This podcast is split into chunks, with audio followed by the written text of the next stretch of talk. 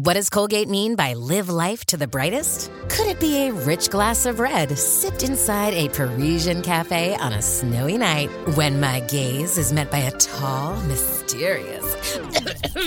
I mean, brushing is directed with Colgate Optic White Pro Series toothpaste gives you a visibly whiter smile in just three days, so you can live life to the brightest and finish that glass without worrying about teeth stains. Colgate Optic White. Find it at all major retailers. This episode is brought to you by Shopify. Whether you're selling a little or a lot, Shopify helps you do your thing, however you cha-ching. From the launch your online shop stage, all the way to the we just hit a million orders stage. No matter what stage you're in, Shopify's there to help you grow. Sign up for a $1 per month trial period at shopify.com slash special offer, all lowercase. That's shopify.com slash special offer.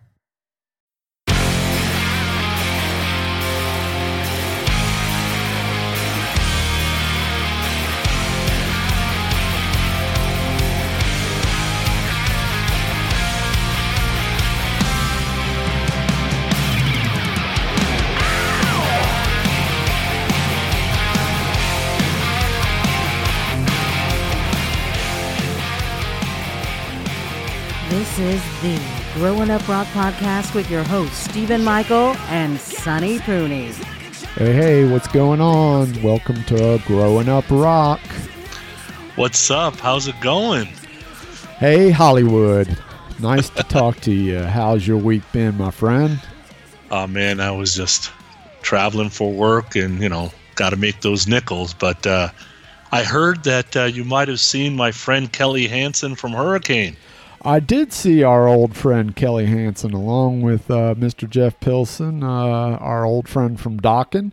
Uh, they're both uh, tying down the reins to uh, Foreigner on tour. Um, and I was fortunate enough to catch that show the other night. Uh, great, great triple bill, right? We had Foreigner and Cheap Trick and Jason Bonham's Led Zeppelin Experience uh, opened up the whole thing. Uh, it was a great time. Had a really, really cool venue uh, to see that show in. Uh, we have a venue here in Atlanta uh, called Chastain Park, and it's a fairly small amphitheater. Uh, so probably maybe um, seven thousand people, I think. Um, oh. And it's um, kind of uh, like a dinner, uh, dinner over candlelight uh, type uh, situation. So, so they they have tables um, down where like the pit would be, right, the front of the stage. They have these tables, and people bring um, picnics and wine and uh, they set up trays and tablecloths and just all this kind of stuff, which is kind of funny to see in a rock and roll uh, concert. But at the same time, it's kind of cool because we went with a bunch of friends and we didn't have a table or anything. We were sitting um, in uh, one of the orchestra rows. Um, and so when you do that, there's like enough room um, in between each row for you to set up like a little like TV tray and coolers and stuff. And so what they do is they let you bring in um, uh, a cooler with food and alcohol and, and everything. It's fantastic. Really? They don't, they're not worried about making concessions? Nothing. No, there's concessions there, and you can get concessions if you want. But the whole the whole uh, vibe of the place is you you bring like you people bring a picnic. You bring you bring a cooler. Um, we had a cooler, and we were with two um, two other couples, and, and so we bought a cooler, and everybody else bought a cooler, and, and we bought a TV tray, and we set up a TV tray, and we had um, uh, boxed wine, so you can't be can't bring in bottles, right? Uh, but we had a, a, a, box of wine and, um, uh, you know, just food and stuff. You know, we made a picnic. It was fantastic. Um, Wow. and we just hung out and talked and had a great time and uh, the show was great and it sounded great and um, uh, they were really quick with the set changes so uh, jason bonham uh, started on time and when it was done it was probably maybe 15 minutes in between uh, him and uh, and cheap trick because it was just long enough for me to run to the bathroom and back. I mean, that's literally by the time I got back to my seat after running to the bathroom, uh, Cheap Trick was coming on. Who was singing for Bonham? Um, Anybody you know? no, he's got he's got some band. You know, it's been his backing band. He went out and found these guys, and um, Oh. and they do justice. I mean, they play it play it perfectly. I mean, the guy sounds like Robert Plant, but um, uh, I don't I don't know any of the people in the band. Yeah. Cheap Cheap Trick it's a slam dunk. So did uh, Mick Jones make an appearance or no? Mick Jones was there pretty much the whole night. Oh well there you go. Yeah, he was he was literally yeah, I think he was in on every song as far as I know. I don't remember him leaving the stage uh, at any point um, to be off stage when the band was on. So no, he was pretty much there. I, we didn't get any special guest. You know, they've been rolling out past members of of Foreigner uh, throughout the whole tour, but uh, there wasn't any like you know the bass player or the keyboard player or Lou Gramm or any of those guys. Nobody showed up uh, for the Atlanta show, but uh, Mick was on stage for pretty much the entire show. Yeah, because what I had heard is when he's there, he's there hundred percent, or he's not there at all. So he, you know, I think he's maybe he's taken a few days off in between or something like that. But Yeah, maybe. I think originally he was doing, uh, you know, he wasn't doing the whole show. He was coming out and playing a few songs, but yeah, he was there for the whole show. He looked good and uh, played well, and uh, even sang a song, I think. And um, you know, they're just a good, solid set. Are, are you a Foreigner fan at all? oh yeah, I'm a huge Foreigner fan. I love Lou Gramm's voice. I love all that stuff. I'll tell Uh, you, I'm a ballad guy. You can't you can't not love Foreigner if you're a ballad guy. I, I can. I'm not a ballad guy, and I Oh, love Foreigner. Uh, yeah, we so we gotta we gotta um, plan a show uh, and and do like a foreigner show sometime in the future. I mean, uh, I like foreigner a lot. You know, I don't I, I wouldn't necessarily consider them um, uh, definitely not a metal band, but I mean, I, I think a lot of their music, especially for the time, would be considered hard rock in my uh, in my book. You know.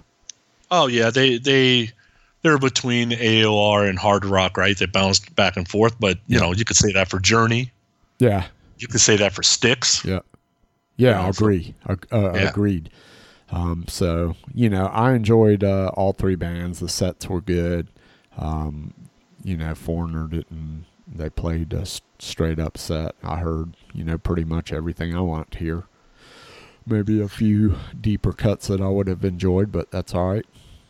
Yeah, it's interesting because sometimes when they talk about Kelly, you know, he's bringing newer energy to the band, and he's a young guy, and he's out. The guy is fifty plus. Yeah. he is I'll- not a thirty-year-old kid. I'll tell you what, that yeah, um, for sure that right, and he's not the new guy in the band anymore. He's been in that band for a long time, and they've got three guitar players, so they got two guitar players plus Mick, and um, you know they between uh, between the guitar players and Kelly and Pilson, um, they were moving around plenty. I mean, they were covering the stage like a young band, and you know, Pilson's always had great straight uh, stage presence. He was he he was one of the best parts of Dokken, in my opinion, just because he sang so well and he was so crazy on stage. He always ran around on stage uh, in the early Dokken uh, period of time. So.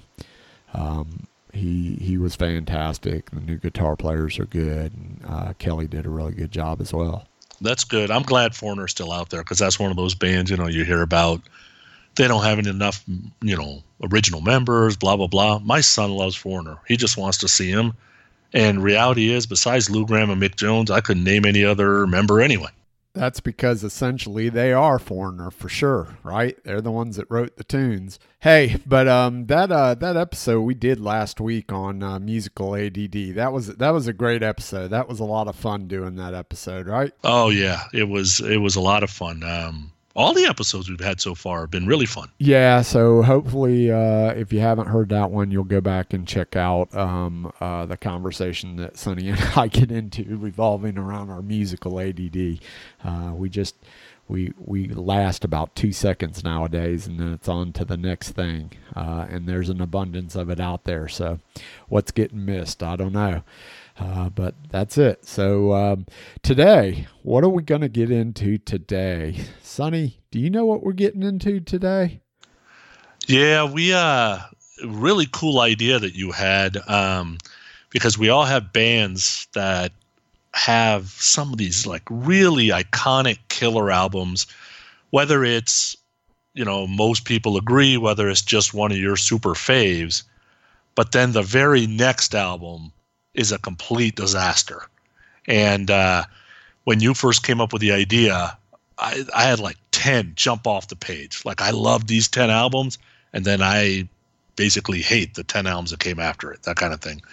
So, uh, we're going to talk about, you know, basically a killer album followed by a not so killer album. Yeah, we could literally, this could actually probably become a series of more than one show because we're just, right now, we're just drafting out uh, five each. Sonny and I are gonna uh, pull five five off the shelf each, and whether it's an iconic record or or just a record that we really enjoy a lot. Like um, for me, I went back and and um, it, it, it, it allowed me to go back and listen to some music um, off of records that I thought, oh, you know, these records were really horrible after the first record was so good.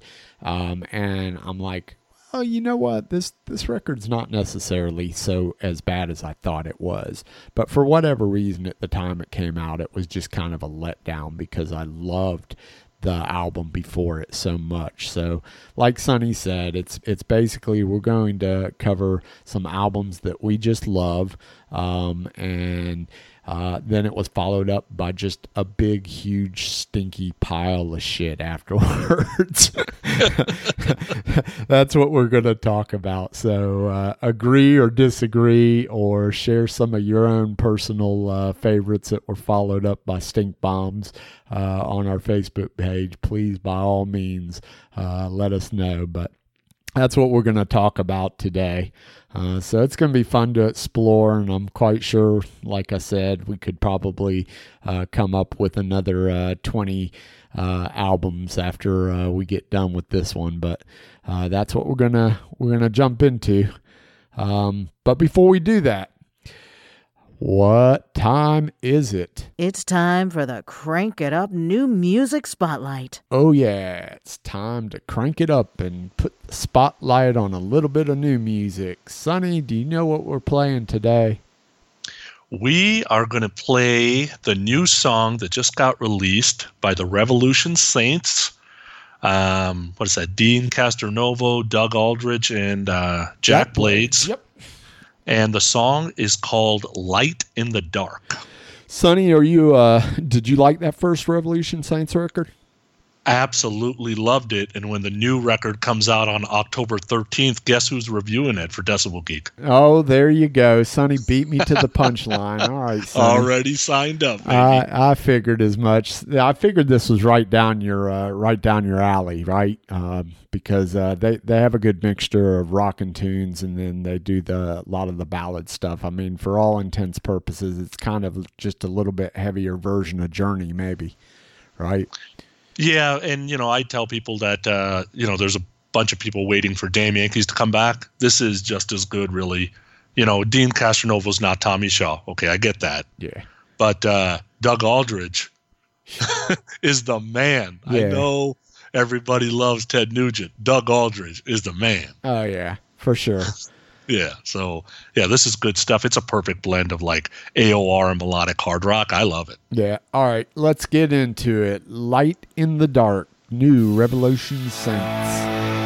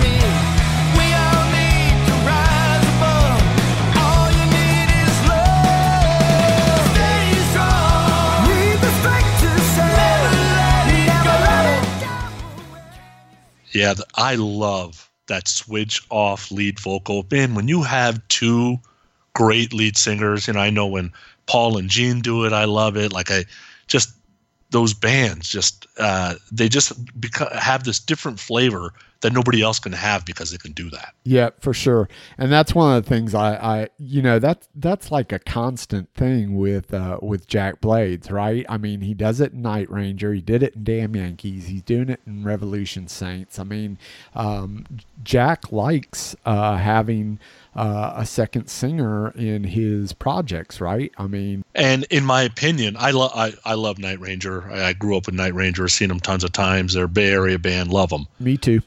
But in my opinion, every one of those bands, Jack Blades was the second best singer in all those bands. Well, right. Know, so even the even the singer he had with him was really better than he was. Well, and he'll tell you that. He says that oftentimes. I mean, he'll tell you all the time that that um, uh, Kelly Keagy is a better singer than he is. Um, and you know, I mean, I haven't heard him uh, comment about Tommy, but uh, you know, it's just uh. He's he's not afraid to say that, and, and Jack's not a bad singer. I like Jack's voice. I like oh, Jack's oh, yeah, character. Yeah. Jack has a great character on stage. He's fun. Oh yeah, yeah. And those guys, I saw them when I saw them on the uh, Monsters of Rock cruise in 2015. Night Ranger was on the uh, Night Ranger was on the cruise, and a lot of these cruises they'll have like uh, off-shot bands. So it just so happened that like uh, entire Alice Cooper band was on the ship because they were in different bands now, right? So they go to a club and play Alice Cooper songs. Who shows up? Jack Blades, Brad Gillis. Then there's some other offshoot trivia thing. Who's there? Jack Blades, Brad Gillis. I'm like, these guys sleep? That's, like they're everywhere. That's cool. That's real yeah. cool. Do you have any brushes with those guys? Uh, no, I've never met them. Uh, I'm actually not a major like meet your heroes fan. Uh, I've been lucky a couple of times to meet some great people, but I'm really afraid that if I meet somebody I really like and they're not cool, that I'll kind of lose interest. And so I'm not a big like meet celebrity. Which is interesting to me because your ass won't hesitate to reach out to another podcast to talk to. I don't know those guys. I haven't been listening to them for 25 years. Hey, it's Sonny Pooney, Jack Blade's new best friend. if he has a podcast, maybe I'll call him. Yeah, exactly. All right. Well, let's let's get into this because we'll be here all night otherwise. So I'm gonna let you kick this off. Um, you're gonna you're gonna give me a, um, a record you absolutely loved, and then uh, the follow up piece of crap that you had to uh, fight to find a song for us to play for the listeners here tonight off it. So so what do you got first up for us? All right. So, real quick, you know, you kind of said, you know, whether the audience will agree or disagree. I will tell you that when we go through these choices, we don't exactly agree or disagree uh, or agree with each other. So, that, that'll be interesting. Um, the five great albums I picked were all in my top 25 of all time. So, wow. Um, and then I, they laid an egg. I can't. That's I can't Crazy. say that. I can't. I, I definitely can't say that the the records that I'm going to be presenting today are all in my top 25. That's not, that's not it. But you you hit on an important point, which is um and, and I've I've heard some of the other folks, um, Joey over at Rock Rock Strikes 10 podcast, uh, which you guys should go and check out if you can. But um, he has a, a great way of putting it, which is this is our musical journey. So this is how how we feel uh, about these records. So agree or disagree. That's that's uh, up for you guys to decide. But again, that's something that we like about music, which is the the opinions are your opinions. Um, so hey, we welcome all feedback, and we would love for you guys to get in on it. Like uh, like the show says, everybody's got a rock and roll story to tell. So tell us yours. Uh, these these records and these songs probably mean something to us because uh, they were part of um, our history when we were growing up and, and getting into a lot of this music. So uh, those are great points to make. Um, and with that, go ahead. Sorry to interrupt, yeah. by the way. Oh, no problem. And then one last thing, I'll also preface it by saying I give all, I give every album a chance. So some of those albums that maybe people you know some fans don't like out there. Uh, example: Poison's Native Tongue, or Kiss's Unmasked, or Alice Cooper's Trash, or Frehley's Comet Second Sighting. I actually like those albums. So you know, it's not as simple as uh, you know, this they're they're not you know that I don't like non-popular albums. I only like popular albums. I actually like some of the deep stuff. So the first one we're going to go with is one of the best albums I own, top five, no doubt, and it's by Extreme and it's Porno Graffiti. I absolutely love that album. It was fantastic. Uh, Great. Fantastic. And I love Extreme. I've seen them several times. I saw the 25th anniversary of this tour when they played the album front to back. Uh, Nuno's one of my favorite guitarists. I even saw Cherone with Van Halen. It was good. So um, the album is just so polished after the first album kind of being raw. This album was a little more polished. It was, you know, it was all about love and party and rebellion. And, you know, I had, you know, I know I had more than words and wholehearted, but I'll tell you that when I introduce people to Extreme, I don't play those two songs. What What's I'll your favorite song off that record? Um, my favorite song's probably He Man Woman Hater. Really? Yeah. Okay. Yeah. I just love the the guitar riff. But like when I introduce this album to people, I'll have, I have them listen to Decadence Dance or something like that, or When I'm President, which is a little bit off, or um, you know, one of those songs. Mon- Monster is one of my favorites. Oh yeah, it's a monster. That's a good song. Um, and then tell them these are the guys that did more than words, right? So absolutely love that album. Well, two years later, technically 25 months, they released three sides of every story. And the way this thing was supposed to come out was one side was the story about yours, one one is your story, one is my story, one is the truth. That's how they're trying to do this concept thing. And like the first song on Porno Graffiti, which is Decadence Dance, is about dancing. Well, the first song on Three Sides was Warheads, and it was about war.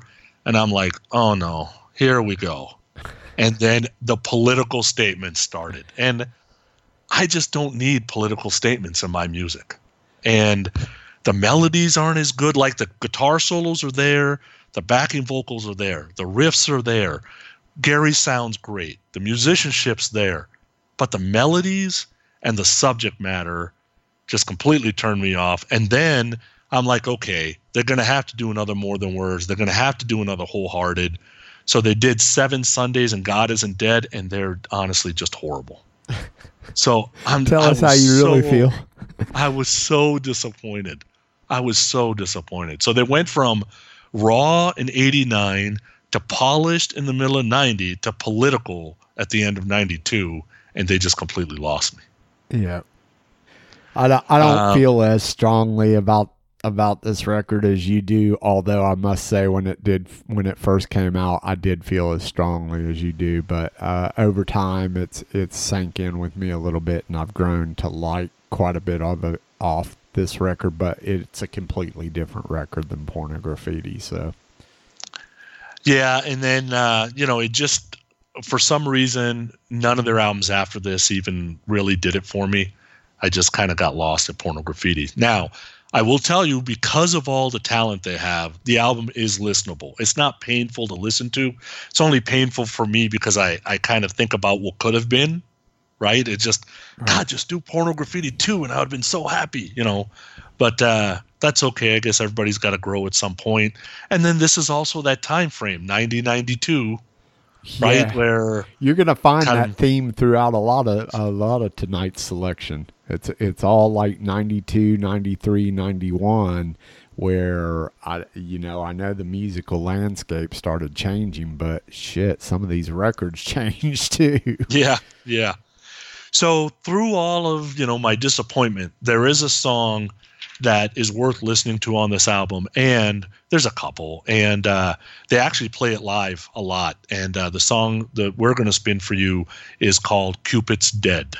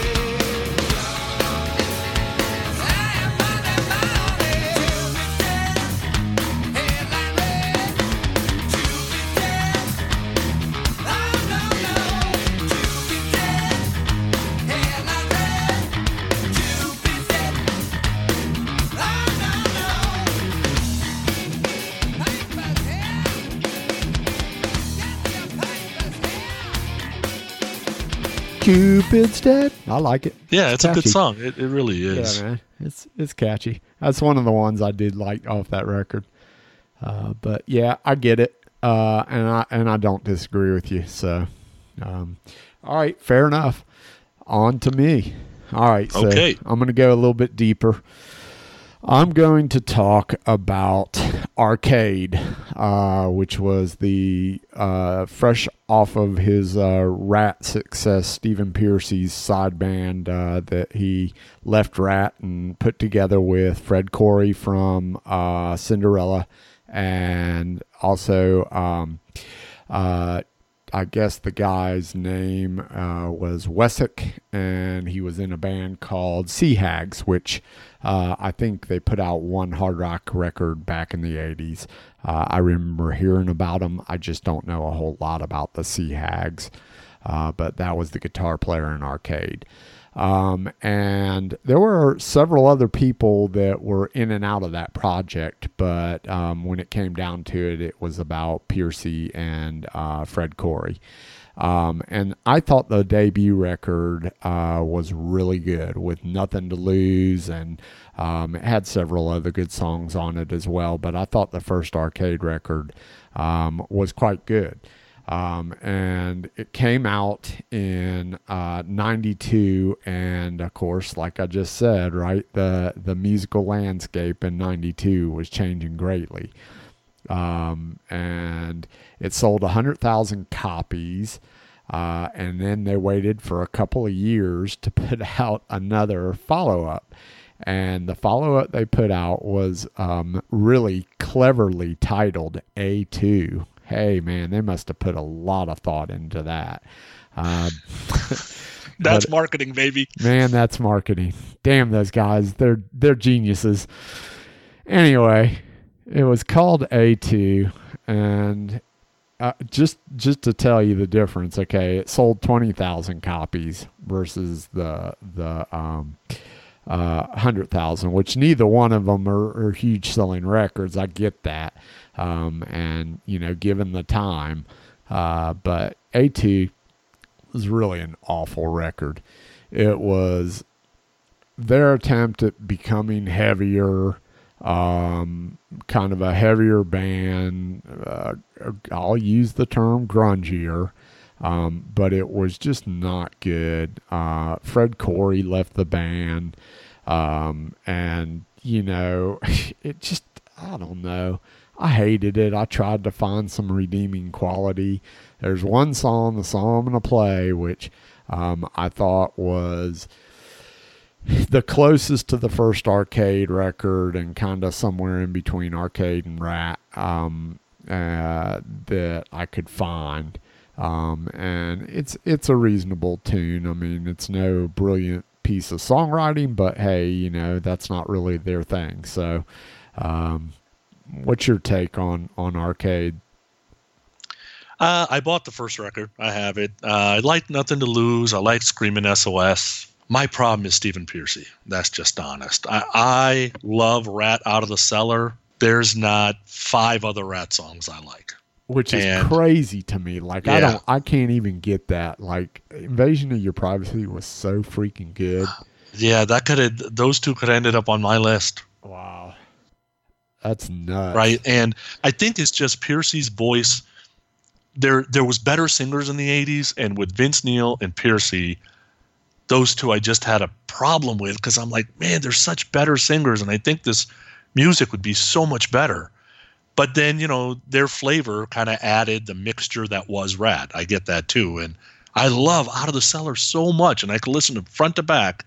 But there is not another Ratt album or anything else Stephen's done that I can do that with. Wow. And it's interesting you talk about singers, and this will be an episode for another time because you're you're you're definitely a singer kind of guy, but yet you sit here and you tell me you saw Cinderella fourteen times. Come on, Yeah. man. That's because they're who they were playing with. I had the Badlands and David Lee Roth, and you know I'm a guitarist guy too. But yeah, I know. All right, so we'll get into your um your ill-fated misconceptions in in what you like and don't like at a later time. All right, so we're gonna play a song called "Hot Racing" off of off of the awesomely titled "A2" uh, that came out in '94. So here you go, "Hot Racing."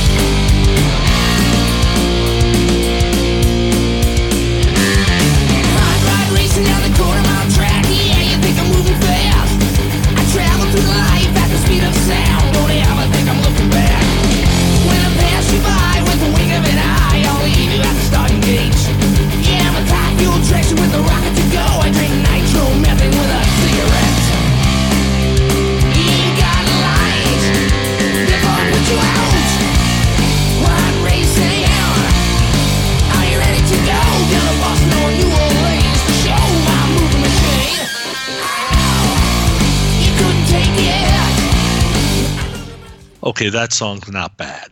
Yeah, That's- I mean, I can bad. stomach that song, right? Yeah, that that's not bad. All right, there you go. We got through it. We're, Yeah. we're, we're none the we're none the worse.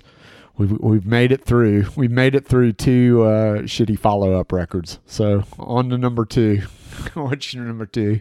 All right, so my number two is Bullet Boys. So um, we're going to talk about the the debut and then Freak Show. So the debut. Um, if the listeners don't own the first Bullet Boys record, you absolutely got to go get it. It is, in my opinion, one of the best debut albums in the hard rock genre.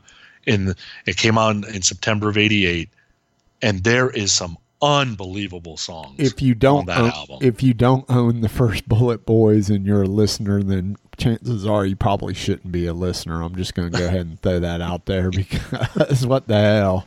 What are you sleeping under a rock? For God's sake, get out there and get that first Bullet Boys record. It's amazing.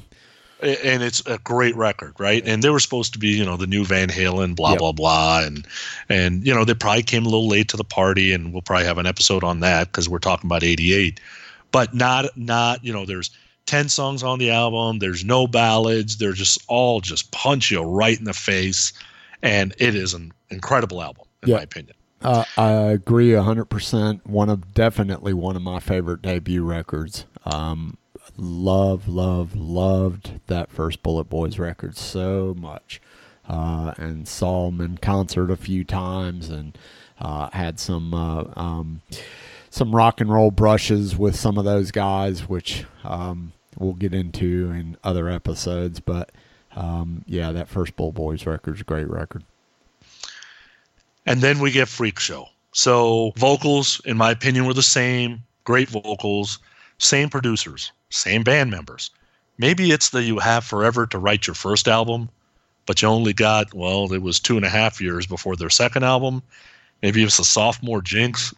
But even the first song, Hell Yeah, it just didn't start out as fast and hard as hard as a rock did.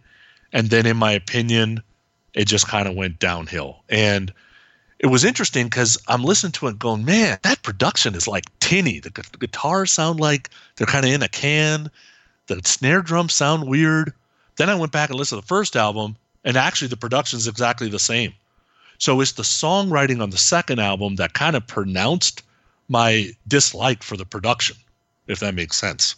It's odd that it does it that way, but it just the first al- album just had so much more energy, so much more enthusiasm. Had that we are here, you're gonna have to deal with us, and then this freak show just had zero oomph to me, and the songwriting's not memorable. I think that they were trying to progress as a band. I thought I think they were maybe tired of getting the whole Van Halen comparison and um, which in my opinion there's a lot worse bands you could be compared to but but anyway uh, so i think they were trying to um, uh, trying to be artist um, and when you know sometimes when you do that you get a little full of yourself i also think that there was probably a lot of um, marijuana smoking going on at the time that they did this record um, so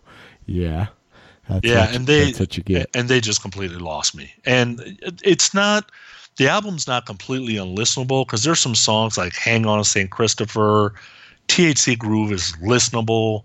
Um, my favorite song on it, the one that we're going to spin, is actually "Talk to Your Daughter," and it was actually a cover by J.B. Lenoir. I have never heard of that guy.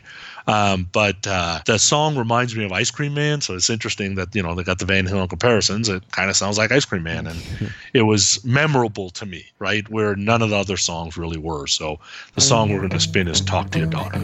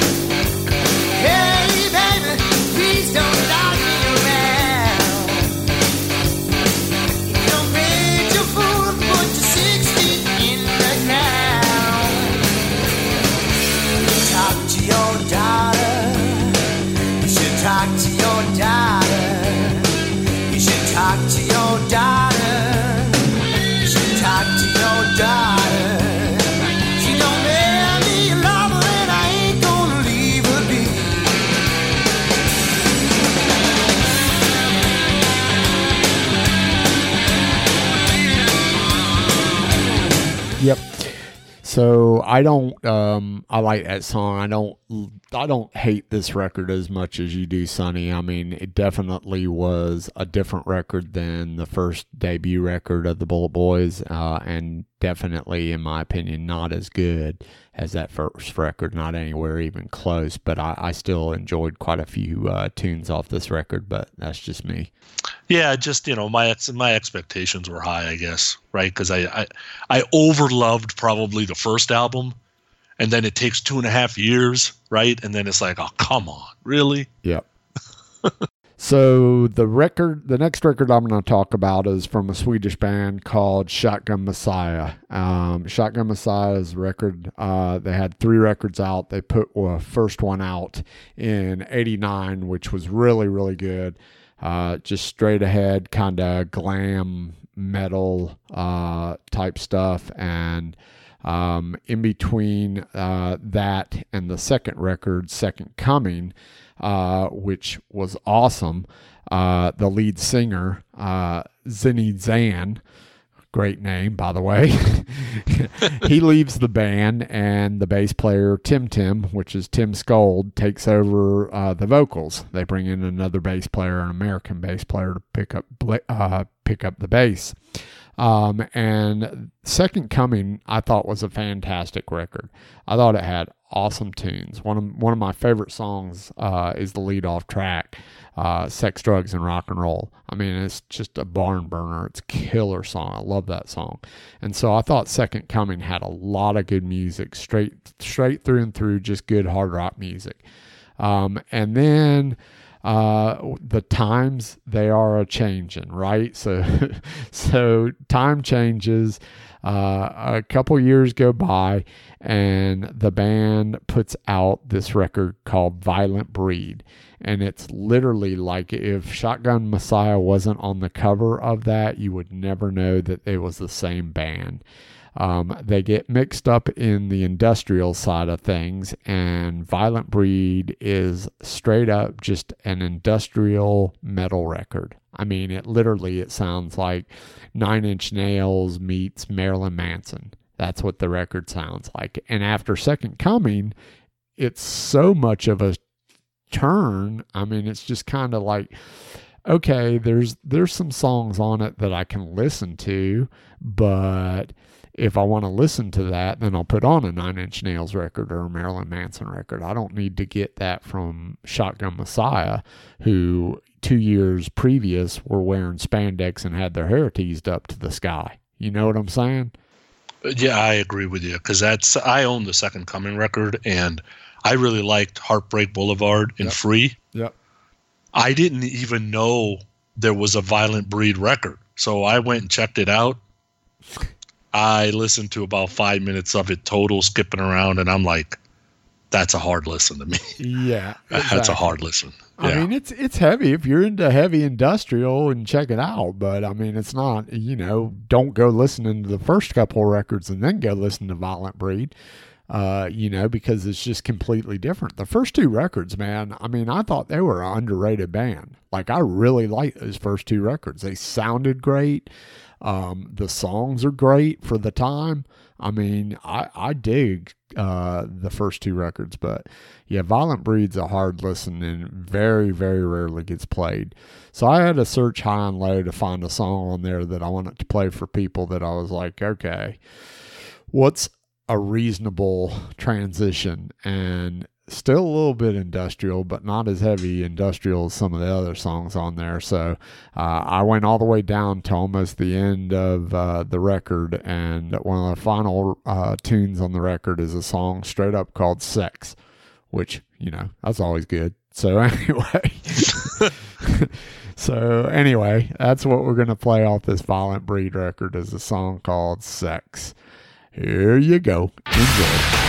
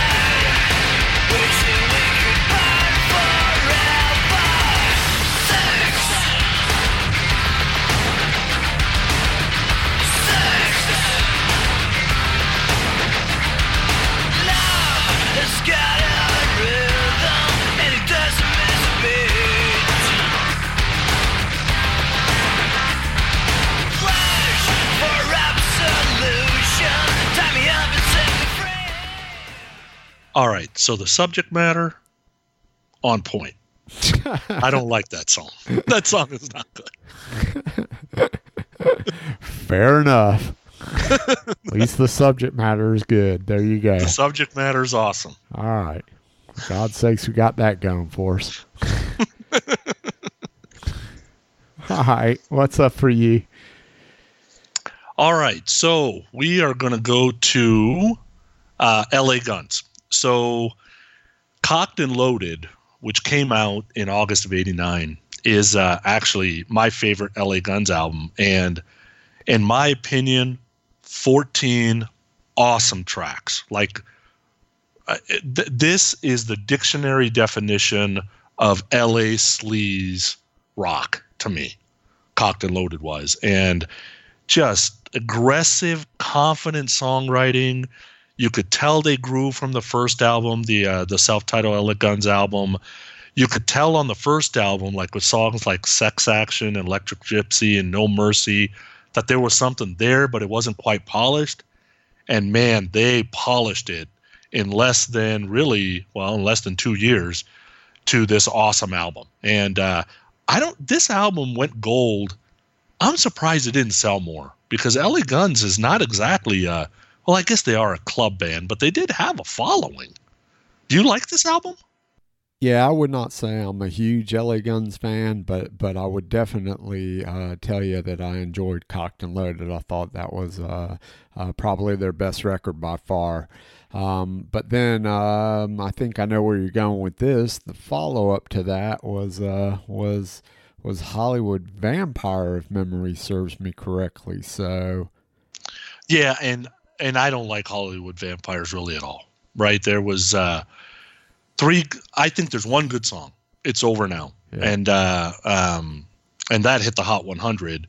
They got more bluesier, the aggressiveness left. Here comes the keyboards. And I don't mind keyboards. I think keyboards are great. There's tons of songs I listen to that got keyboards in them. Dude, we all know that about you. Come on. Yeah. When you're slow I'm dancing with your wife, and Yeah. I'm just not sure I want keyboards in my LA sleaze rock, right? It just didn't work, right? And they had the same songwriters, no lineup changes, but two years, it wasn't even two years, and all of a sudden, it's just not the same aggressive band. And there's some songs that are listenable on this. Uh, there's no doubt about that. Kiss my uh, Kiss my love goodbye, Dirty Love, um, it's over now. Um, but the one that we're going to spin is actually um, Some Lie for Love. It was actually a single. The single didn't do very well, uh, but uh, it's actually a really good song. It's called Some Lie for Love.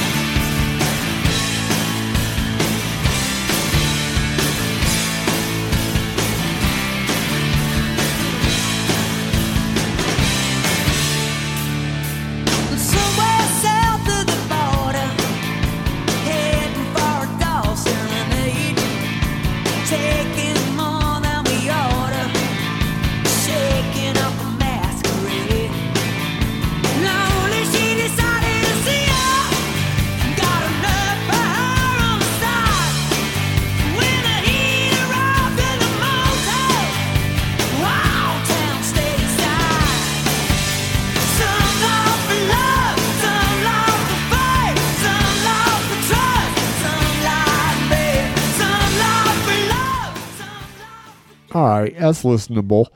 I still, Yeah. I still think there's a couple others that I maybe prefer a little bit more, but it's it's it's definitely listenable. So And what's amazing is Michael James Jackson produced Hollywood Vampires. So, you know, this same guy did Lick It Up. Like, you would think that, like, this album would be heavier. right, I was surprised it just wasn't. yeah. No But I will tell you, I've seen these guys live several times. They have never let me down. And thank God they don't do a lot of songs off of Hollywood Vampires. So that's okay. Yeah, I I can't say that I've ever been a like a, a really huge fan. I've seen them a few times. I think Hollywood Vampires. Uh, that was literally when uh, when Tracii was on his way out the door, right? I mean, that was the last record he did with them, right?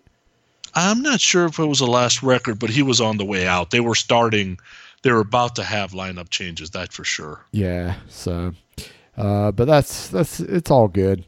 Uh, so so I'm up, um, and let's uh, let's talk about Blue Murder. So, Blue Murder debut record, right? Blue Murder, John Sykes, coming out of Whitesnake, um, with Carmine Appice um, and they put together this somewhat of a super group, right? Because it's it's John Sykes, it's Tony Franklin, um, and it's Carmine Appice, and I mean, for all intents purposes, that's a super group. Uh, and that first debut record, man, that first debut record sounded so good. The guitars in the mix, and I, I loved this record from from the first note I heard on that Blue Murder record. I thought was awesome. Um, what what do you think, Sonny? Did you like that first Blue Murder record? Loved it. I am a huge believer that Whitesnake slided in in 87 that put them on the map. If John Sykes isn't involved, you wouldn't even know who David Coverdale is. That's just my opinion. And so when they came out with Blue Murder, when I heard Jelly Roll and Riot, I was like, wow, here we go. Now this should have been a Whitesnake album, Yeah, no, right? So I, Hugh, I love that album. no doubt. I mean, I, I don't know if I agree about the whole David Coverdale thing, but definitely that record broke Whitesnake in the states for sure. Um, that put them on the map without a doubt. Um, and you know, there's been a lot of talk about going back and forth with uh, Sykes getting the credit that he deserved on that record, and uh, you know, there's been some ugly uh, mudslinging in the press by both of those guys, I guess, uh, over that record. And uh, you know, John John Sykes, he's he's no uh, he's no angel. He's had his problems for sure. Um, he's been in and out of a couple of situations, and I know that he's had some habits that were uh, not conducive to being in a band. So, uh, but hey, when he's on, he's on. He's a, a good player and a good singer. And um, originally, they uh, they had talked about getting uh, Ray Gillen in uh, Blue Murder to sing. Um, and I don't know if you knew that or not, but he was one of the original singers that they had uh, kind of marked for that band. Yeah, didn't he? He demoed some of the songs, didn't he? He actually demoed some of the songs, and then um, the A and R guy, which was John Kalodner over at Geffen, and um, uh, our listeners, uh, if you're not familiar with John Kalodner, he he had a lot to do with um, Aerosmith's success um, in the uh, late '80s, early '90s. Uh, he's been in several of their videos. He's kind of the goofy-looking guy with the long beard uh, and he's just uh, he's a huge A and R guy. I mean, he's he's signed a lot of bands that have gone on to be huge, and um, he's he's just done. You know, he's he's kind of a uh, legend in the industry, uh, so to speak. Um, but uh, he's the one that basically pulled John Sykes aside and said, "Hey, uh, hey, you know, why don't you take on singing?" Uh, and so John Sykes demoed some of the material where he sang it, and um, uh, you know he talked John into just taking double duty and doing the guitar player and, and singing, and and you know I think John Sykes does a great job at singing uh, these songs. Um, have you seen Have you seen some of the YouTube videos where John Sykes is singing some of the Whitesnake stuff? Oh, I've seen that, and I have an album. There's a there was an album that John Sykes released. I think it was an import. It's called Bad Boy Live, Uh huh. and he sings "Crying in the Rain," "Bad Boys," Yep. "We All Fall Down," "Jelly Roll Is This Love." It's a great live album. Yeah, there you go. Uh, so he does a good job, man. Uh, definitely, when the dude is on, he's on. Um, and I, I, I got to tell you, his guitar sound on record, probably one of my favorite guitar sounds on record. I don't, I don't know whether it's the way he records or the way the equipment he's using or what. I'm not 100% sure, but man, it sounds so good. The guitars sound so thick and so full on on anything that he plays on. I mean, I just really really dig his sound on record. So, loved everything about the Blue Murder debut. They wait a couple of years. The debut comes out in 89.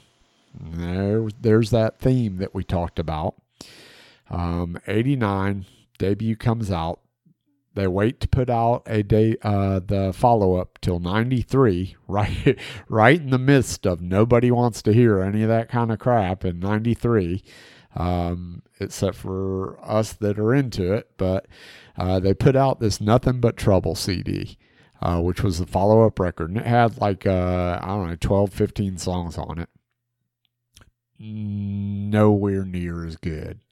Uh, huge, huge disappointment.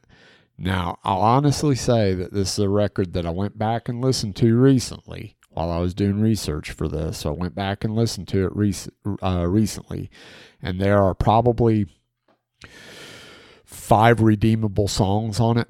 So not a complete waste of time. There are five tunes on that record that I that I actually like. Um, but all in all, overall, yeah, nowhere near close to the debut. Um, so Have you had the opportunity to listen to this record, Sonny? Yeah, and you're a better man than me because I think there's only three redeemable songs on it. The one you picked to play, "We All Fall Down" and "Love Child." Those are the only three I like. I, I like And I will- dancing.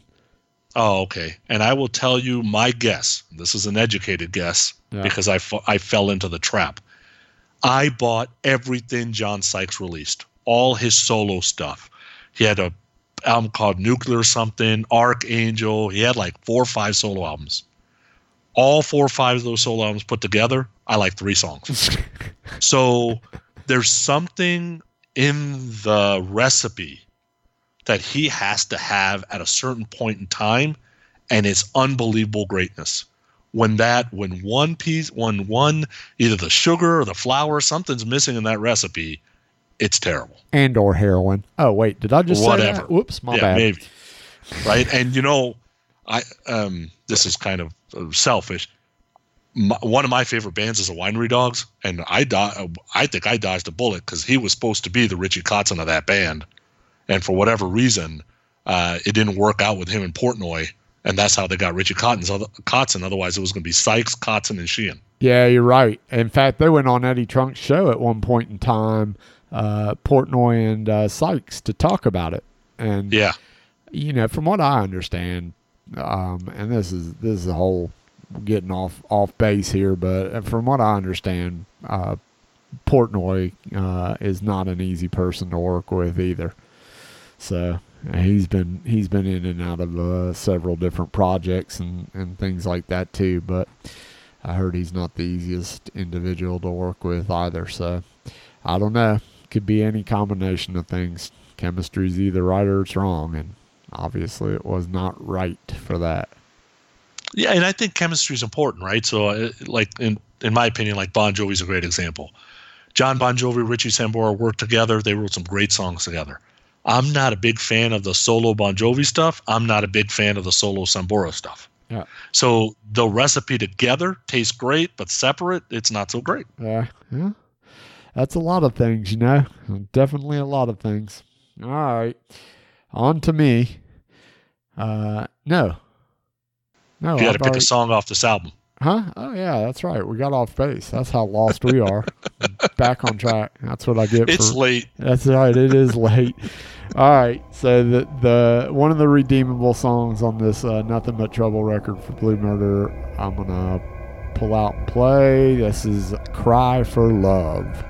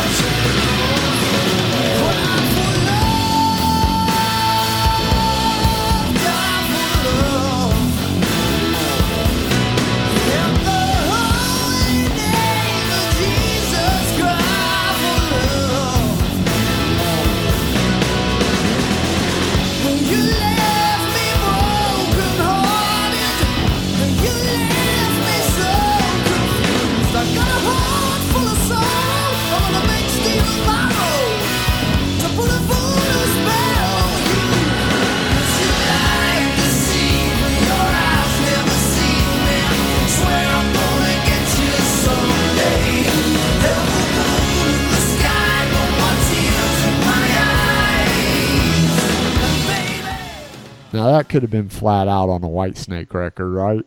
Oh yeah, absolutely. I mean, Yeah, that- I, yeah. That's one of the three songs I think are listenable on that album for sure. Yeah, for sure. I mean, that definitely. I mean, I could have heard that song on on uh, the '87 Whitesnake, right? Yeah, no doubt. All right, cool. On to you. Now we're now we're back on track. All right, back on track. So we're going to talk about the Scorpions. Uh, now, every Scorpions fan just said, hey, "Wait a second, you're talking about the Scorpions? You better not say anything bad about my Scorpions." We're talking Well- about the Teutonic Terror, the Scorpions from Germany. So, yeah, on stage, all I ever heard was, "We are the Scorpions." That's all I remember.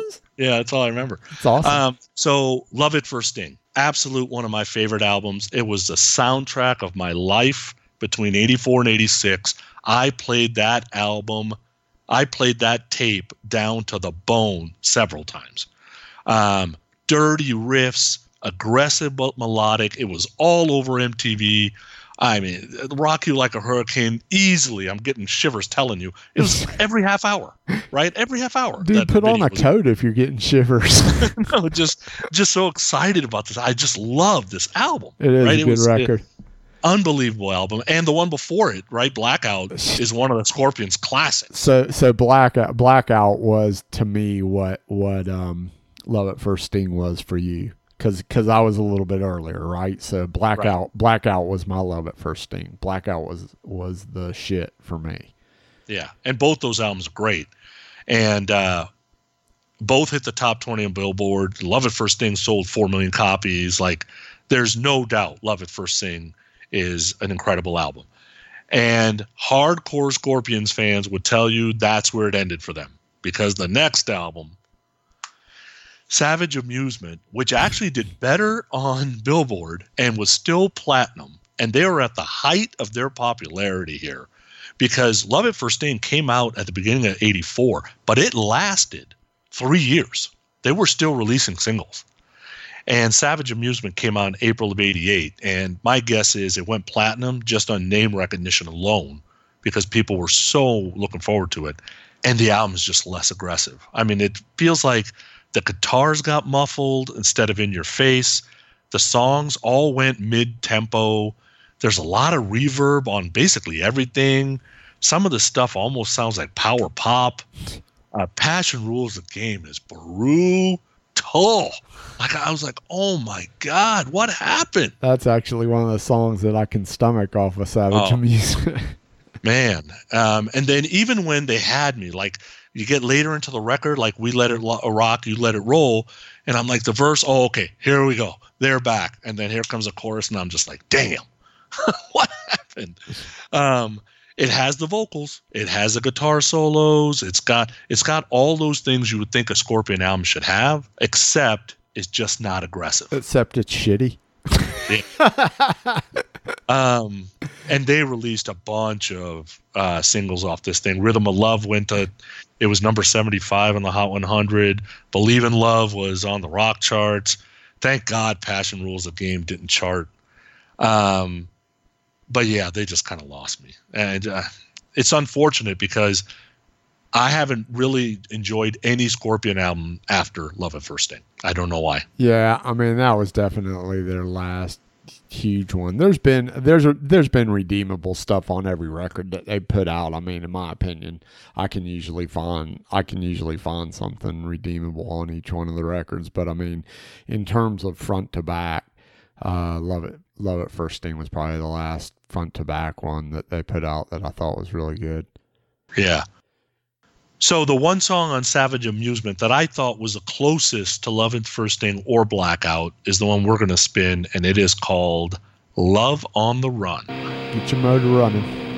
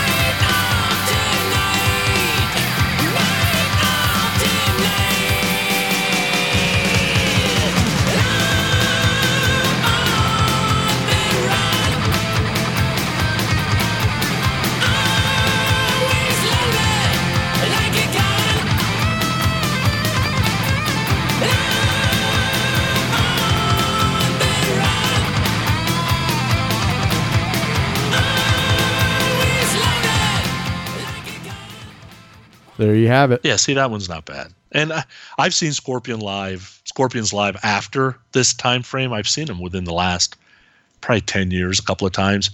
Those guys have unbelievable energy on stage. they just they have so much material. They don't really have to play a lot of Savage Amusement stuff, right? They they play deep tracks, old stuff. Uh, usually, Rhythm of Love gets played. Sometime Passion Rules the Game gets played, but really, besides that, they stay away from this album anyway. Yeah, I can do without all their ballads. I wish they would just play. I wish they would just play Animal Magnetism, Love Drive, and Blackout in their entirety and and call it a day. that would make me happy. But anyway, uh, so so now we're gonna get into um, a band that that Sonny hates. So if you don't like my my take on this next band, um, then send your hate mail to Sonny because he doesn't like them at all. So we're gonna talk about Rush. All right, okay. So here's the deal. I'm a Rush fan. I like Rush a lot, um, but I don't love everything Rush has done, and I prefer older Rush, like a lot of people do. Um, I, that being said, there's still I like Rush through all their periods. Um, it's just some some of the stuff it's taken time for me to catch up with, like you know, just maturity on on my part, more or less, right? Um, so when you're 16, you feel differently than when you're when you're 32, or in my case, 50. But but um, moving pictures, epic record, right? Turning point for that band for for uh, in a lot of ways, right? Uh, some people point to 2112 as being the, the turning point for the band, and that also was a turning point for the band. But uh, Moving Pictures was an epic record. That record uh, broke the band um, in a huge way, um, and I love it. I mean, it's it's a great record, front to back. I saw the tour. I don't know a few few years back where they played um, Moving Pictures in in its entirety. Um, but moving pictures, they started to sort of hint towards the future. So with moving pictures, you got uh, a little bit more keyboard sounds here and there. Um, still a flat out rock record, um, but you could kind of see where the band was headed. So moving pictures gets released it's huge. They're on the road for forever and a day. Uh, I mean, they played every place two or three times on that Moving Pictures tour, probably. Um, and a lot of their time at Soundcheck was spent working on new material for the next Rush record. Um, and they demoed up a lot of stuff on the road, but they were also getting into technology and keyboards. Um, and so you have to look at the time. Uh, computers were starting to come around that time, um, and things were progressing from a te- technological standpoint. Things were progressing quite a bit. And Rush, Rush, they always like to be on that on that cusp of of new experimentation, uh, and so they put out signals. And I went out and got signals on the first day it came out after having moving pictures and and um, had moving pictures for so long and they were on the road forever and it took them forever to put out signals and they finally put it out. I got it um, on sale at Kmart the first day it came out. Put it on. It's like what the hell is this? the first thing on is subdivisions and I said, "Oh gosh, I hope it gets better." Nope, didn't get no better, and just it was horrible, horrible, horrible for me as a Rush fan listening to Signals record. Did not like it. Didn't like anything off of it. Listened to it probably two, three times. Tried to love it. Hated it and it went in the drawer for a long, long time. Um, and then, of course, you get older, your taste change a little bit. You go back, you try to listen to it, and I did that several times over in different periods of time. Um, and finally, now I can honestly say, at the ripe old age of fifty. I now can appreciate some of the stuff on that record, and I own the record and I like some of the stuff on it. I appreciate for the time it is, but that is not my personal rush. Like, so that's that's that's my take on on uh, signals. Wow. Well, that means in three years I'm going to be the biggest Rush fan ever because I'm not 50 yet. and Tell how, Rush, tell us how you love Rush. yeah. So unbelievable musicians, virtuosos, great at their craft. Um, just an amazing band. I just don't get it. I've never been a prog rock fan. I classify these guys as prog rock. I never got Pink Floyd. I never got Yes. Maybe it's the three years, right? I really got into music 84, 85, 86. So Yeah, maybe it's just I kind of missed it a little bit. Tom Sawyer, I can listen to. I know that song. gee, Geddy. Lee, yeah. Geddy Lee, I got to get him in doses. Yeah, I could say I like him more than Stephen Pearcy, but then they don't have an out of the cellar I listen to all the time either. yeah. Um, So I ma- went back and looked at what Rush albums I have. I have three. I have 2112, I have Moving Pictures, and I have Roll the Bones. I don't know how I got Roll the Bones, but that's the only three I have. Yeah, there you go. So maybe this is one of those bands that'll age with time like you do, and maybe you'll go back and discover it and dig some of it. You never know. I mean, that's kind of how we are, right? We change and our tastes change, and uh, you know, maybe it'll take a documentary or maybe it'll take something you hear on the radio to kind of pique your interest, and you'll go back and discover some of that stuff. You never know, but that's how it is. So, um, I am going to play um, a little ditty called Analog Kid.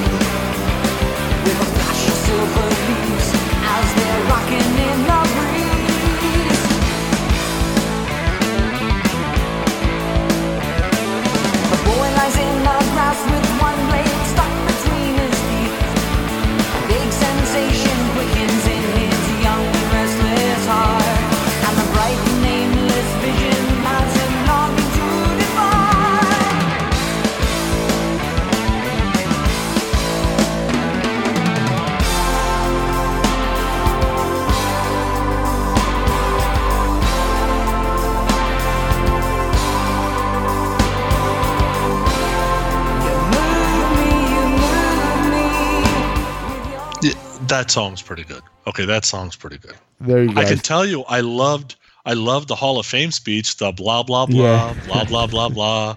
They're funny the Hall of Fame guys. speech. Yeah, they're hilarious. They're Yeah. definitely funny guys. So And I did see them live once. I saw them live once. they're good, right? Um, uh, they were good, but I, I think I left before the show was over. Yeah.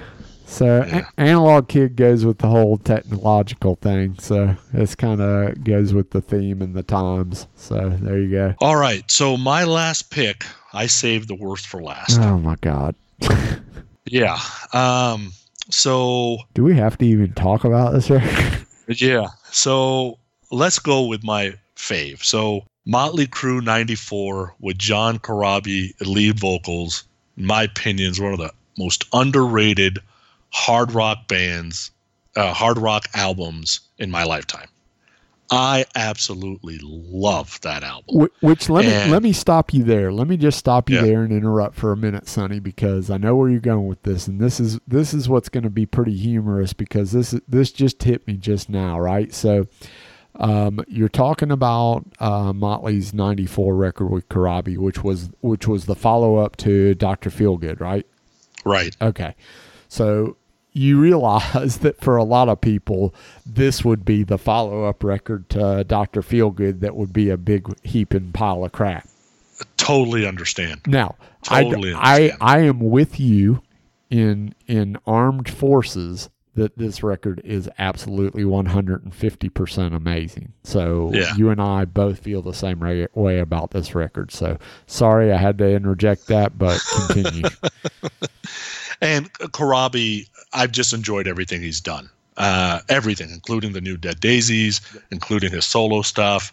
Seen him live a couple of times. Just and I saw this. I saw this tour in uh, ninety late ninety four, and I thought Motley was amazing. Now the place was half empty, um, and I get it. People want their Vince, and I'm a huge Shout at the Devil fan. Um, and Doctor Feelgood, okay, six million people can't be wrong. It sold six million copies, but to me, it was hit and miss. Right, some of it became a little too mainstream. It was more kind of mainstream rock instead of like rebel rock, like Shout at the Devil was, and it was kind of like that sleaze blues that Motley Crue does sometimes. But it was a number one album, right? And they signed a twenty-five million dollar deal with Elektra, and then dropped '94 Motley Crue, and it was a commercial flop. So the record company goes back and says, "Look, you got to fire Corabi, and you got to bring Vince back. Like we got, we paid you twenty five million dollars. Like you got to bring Vince back. There's no way around that." So they bring Vince back. So three years span this record, and Generation Swine is released, and immediately goes to number ten. I can't believe it. I, I can't handle ten minutes of this album. Like they're extremely painful to listen to it again to do research for this show. Like just oh, and I texted you and I'm like, do we have to play a song off? what if you can't find one? And I get it, I'm bashing on Motley Crue, but usually I can find one or two songs I like. Even in the later albums, record. like I liked uh, Saints of Los Angeles. I love that track. I thought it was a good track. I thought it was funny actually. This record Um, really just is awful. yeah I mean, and it it's just they're trying to be more punk right it's kind of came off a little more punk and then so i remember i'm like oh yeah shouts on this album. Okay so they redid a classic. You can't screw up a classic. Oh my god. If you listen to shout 97 uh, you, you'll cry. They ruined a classic. I couldn't believe it. And i just i i feel bad. Um Nikki did a vocal, a lead vocal on one of the songs. Uh, Tommy Lee did a vo- lead vocal on one of the songs. That didn't really help. Um, the two singles they released was "Afraid" and "Beauty." In my opinion, they're just bad. But they went to the they were on the rock charts, top fifty, uh, and the song the album went gold.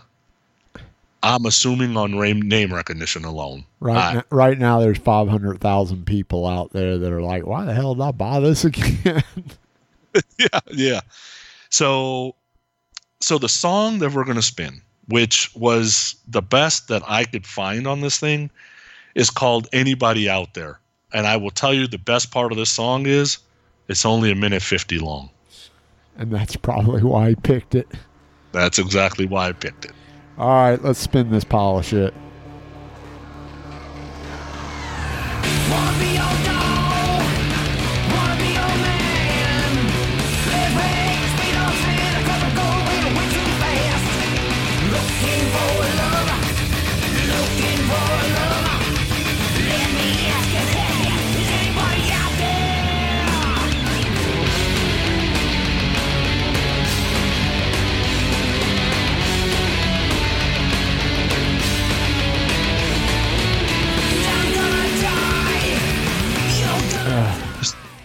See, I would have rather heard "Smoke the Sky."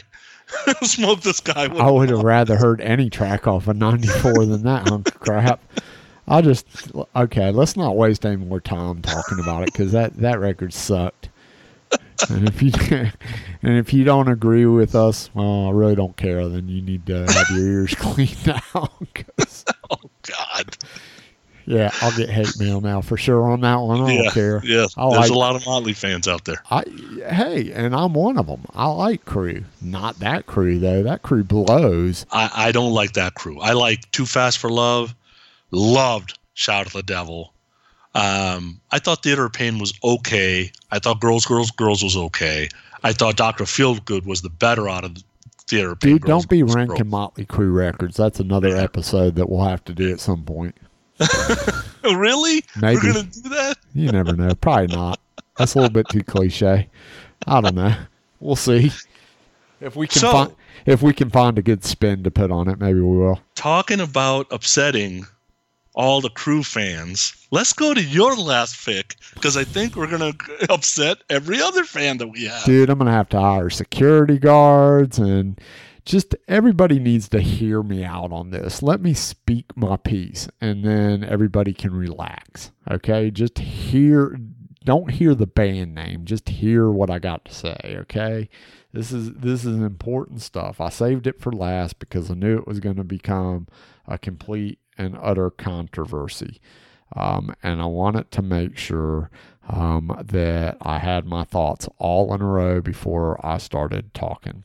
So, okay, biggest record, biggest debut record of 87. I mean, when I say 87 and I say debut hard rock metal records, I mean, literally everybody who's a fan is going to say what? Appetite for Destruction, right? Come on. 18 million copies sold. Come on. Exactly. I mean, Appetite for Destruction, virtually perfect in every way, shape, and form. I mean, literally, that record is a masterpiece, iconic, absolute fantastic record. We the all, best album I own, we hands down, and I'm not a GNR super fan. Yeah. So we all we all pretty much agree to that. I mean, I wore out uh, more than one cassette of this record. Okay. So there you go. So that's out in 87 and it doesn't break right away and they spend a boatload of time breaking this record and everybody knows the story. I don't need to cover it again. Um, but finally, um, after that record comes out, they get around to making the follow up. And they're so full of themselves right now. Uh, and the record label is probably blowing smoke right up their behinds. And they decide, hey, we're going to put out not a double record, but two records on the same day. Use Your Illusions 1 and 2. Awesome. What a great idea. Okay, fine. Put out two records. But here's my deal listen to either one of those records next to Appetite for Destruction. That is not a good follow up. No matter what you say, that record is not a good follow up. Now, here's what I think should have been done, and I think it would have been a reasonable follow up. Um, nothing's ever going to compare to Appetite for Destruction. I don't think. I don't think they can repeat that. That's lightning in a bottle. It was perfect, perfect record, perfect time, perfect band. So, in my opinion, if they'd have gone down Use Your Illusions 1 and 2, they could have pulled enough reasonable songs together and put out one record of a combination of songs off of both of those records and made a pretty good follow up. Still wouldn't have been, you know, still wouldn't have been Appetite 2, but it would have been a reasonable follow up. To me, you got two records that have a bunch of hit and misses on it. I personally, I'm not a huge fan of Civil War. I know like a lot of people love that song, but wasn't a wasn't a great song for me. Didn't really love that song. That was the first thing they put out on uh, on on that re- on those two records, right? Civil War, and then um, uh, You Could Be Mine. You Could Be Mine. I love. Yeah, I uh, I agree with you. I think the two albums could have been one, and I thought it could have been ten songs.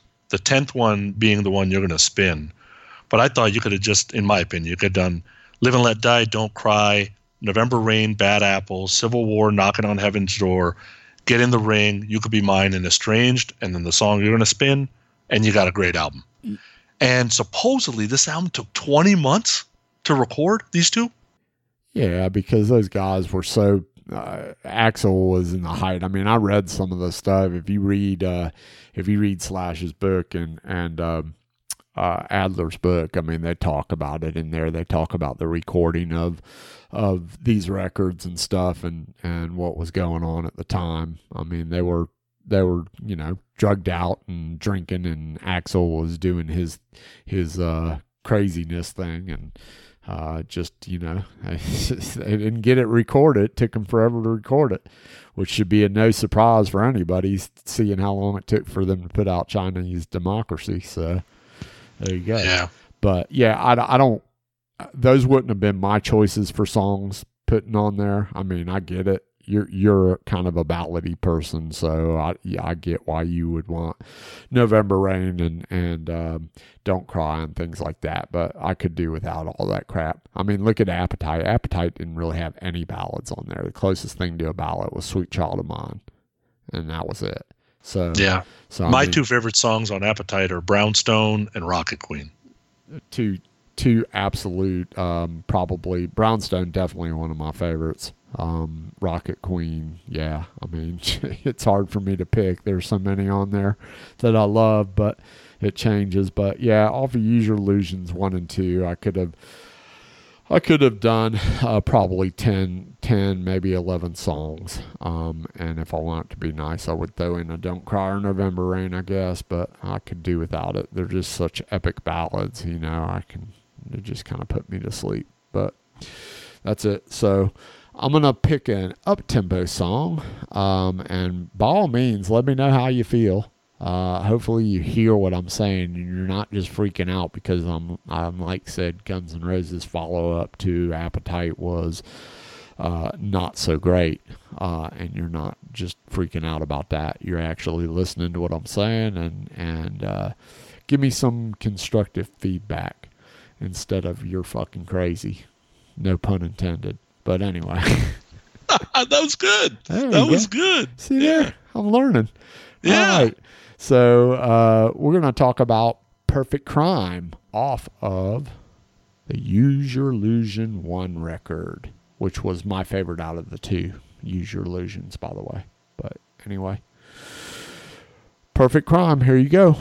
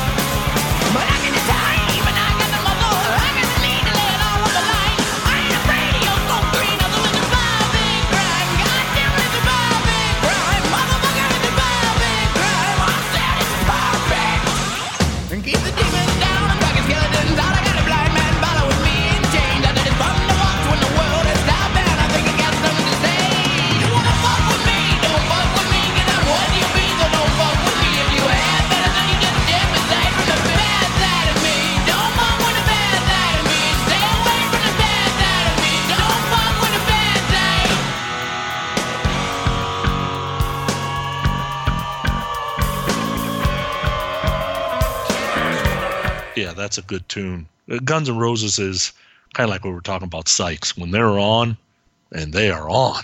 Yeah, man. That's Like there was parts of Chinese democracy I absolutely loved, and there was parts I'm like, what the hell is that? yeah. Perfect So- Crime. Two minutes and twenty four seconds of pure aggression.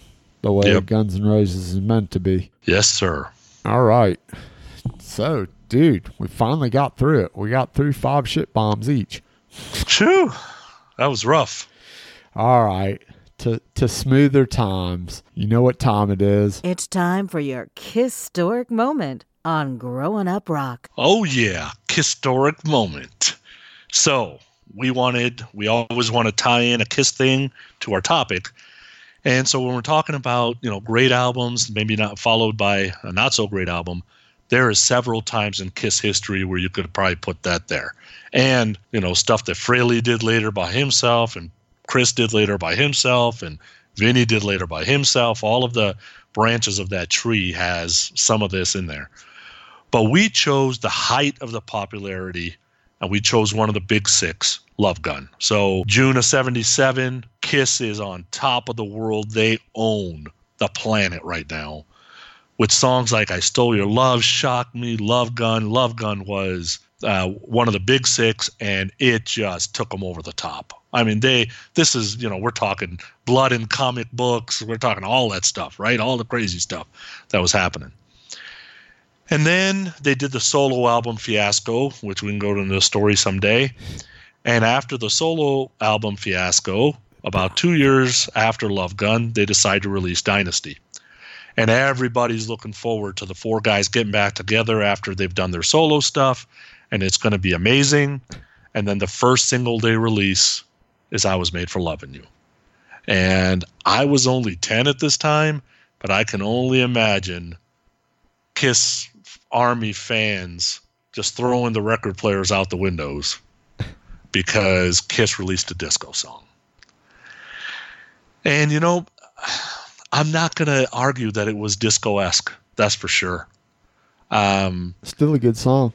it's it's a good song and it's a catchy song. And then two songs later, sure know something. I love that song, but it's you know it's kind of got that disco feel to it too. Maybe it was the only way that Gene Simmons could get into Donna Summer's pants.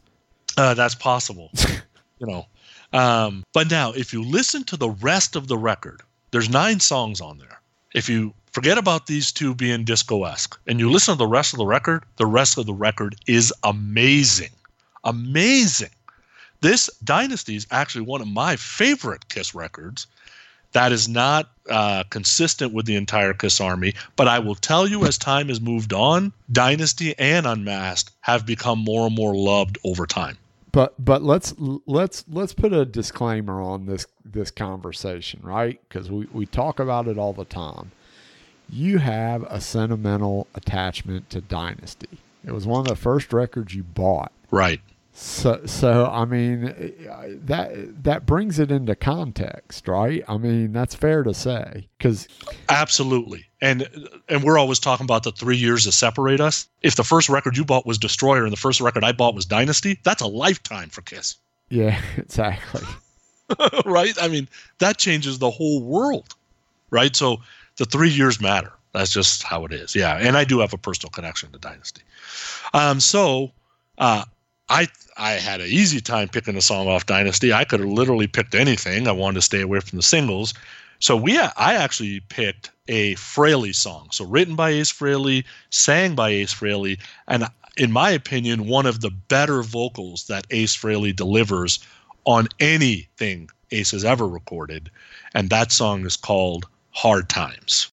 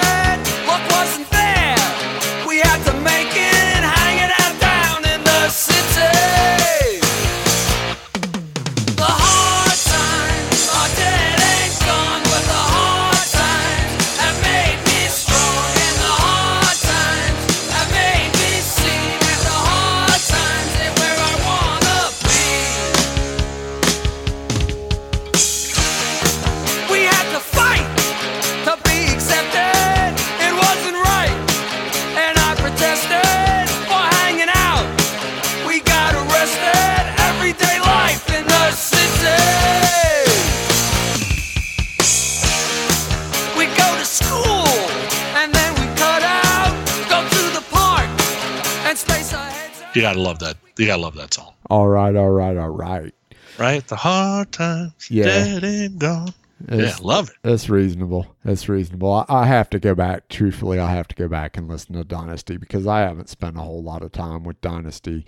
I did try to listen to Unmasked again, man. That, you, you're not getting me on board with that record. Oh, Sorry, dude. I don't like. I don't like my Kiss on that album. poppy. I don't like my Kiss poppy and cheesy. Oh man. I Sorry. I can't do it. Can't do it. But I will go back and listen to to Dynasty because uh, I didn't hate.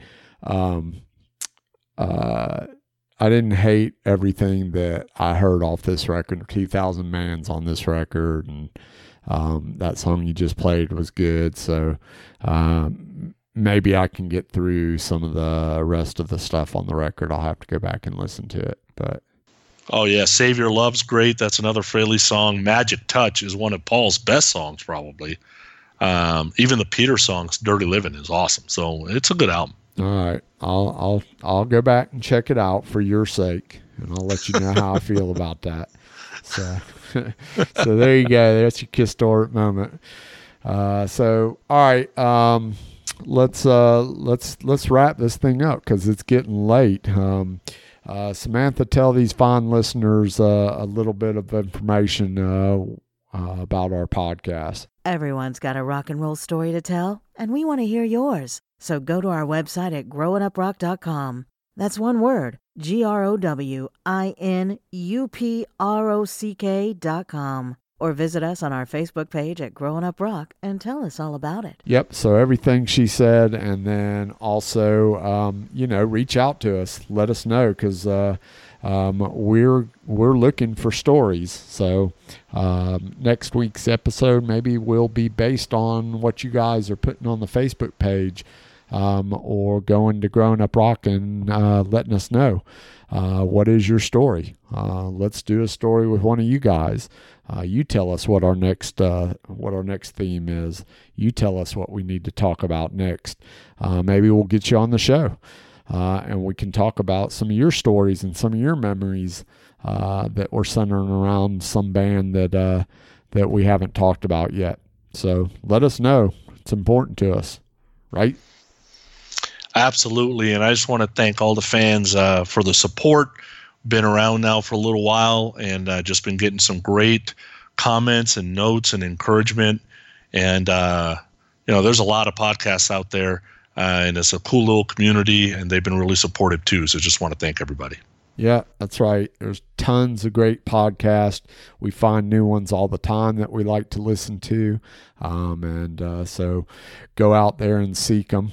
Um, just like we tell you to get out there and support live and recorded rock and roll music, we'll also tell you to get out there and support some of these podcasts that are out there uh, because there's some great, great podcasts. Cool people doing cool things. That's what we like. Just music fans enjoying the cool music. All right. So that's about it, right, Sonny? You got anything else for us? No, I am good. It's your turn, by the way. I know. Samantha, what time is it? Get ready to shuffle, rattle, and roll. All right. Shuffle, rattle, and roll. Here we go. All right, folks. Till next week. That's going to do it. This is Stephen Michael. This is Sonny Hollywood Pooney. See you soon. Later, Gators. Bye. Bye.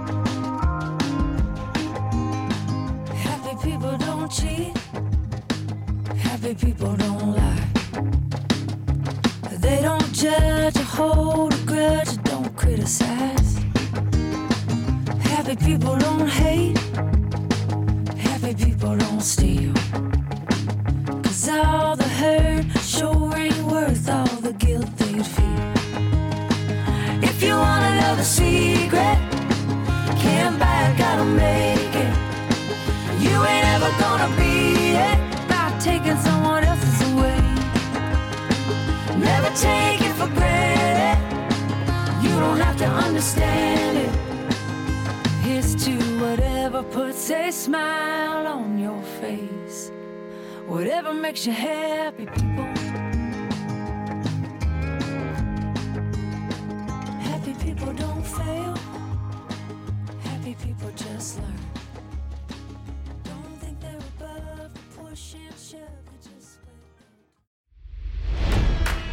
It's NFL draft season, and that means it's time to start thinking about fantasy football.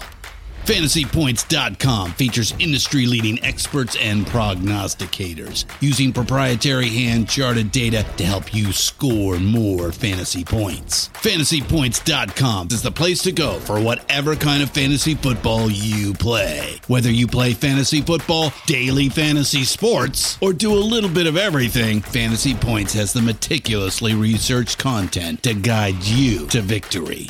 And why wait for the fall? Fantasy Points also covers the new spring football league, the UFL. Join the guru, John Hansen, Scott Barrett, Joe Dolan, and other massive names in the fantasy football universe with an exclusive offer. Use code Pantheon for 15% off any fantasy points package, including the all in package, with access to every article, tool, and data nugget that Fantasy Points has to offer. That's fantasypoints.com and code Pantheon for 15% off at Fantasy Points. Fantasypoints.com, code Pantheon. Score more fantasy points.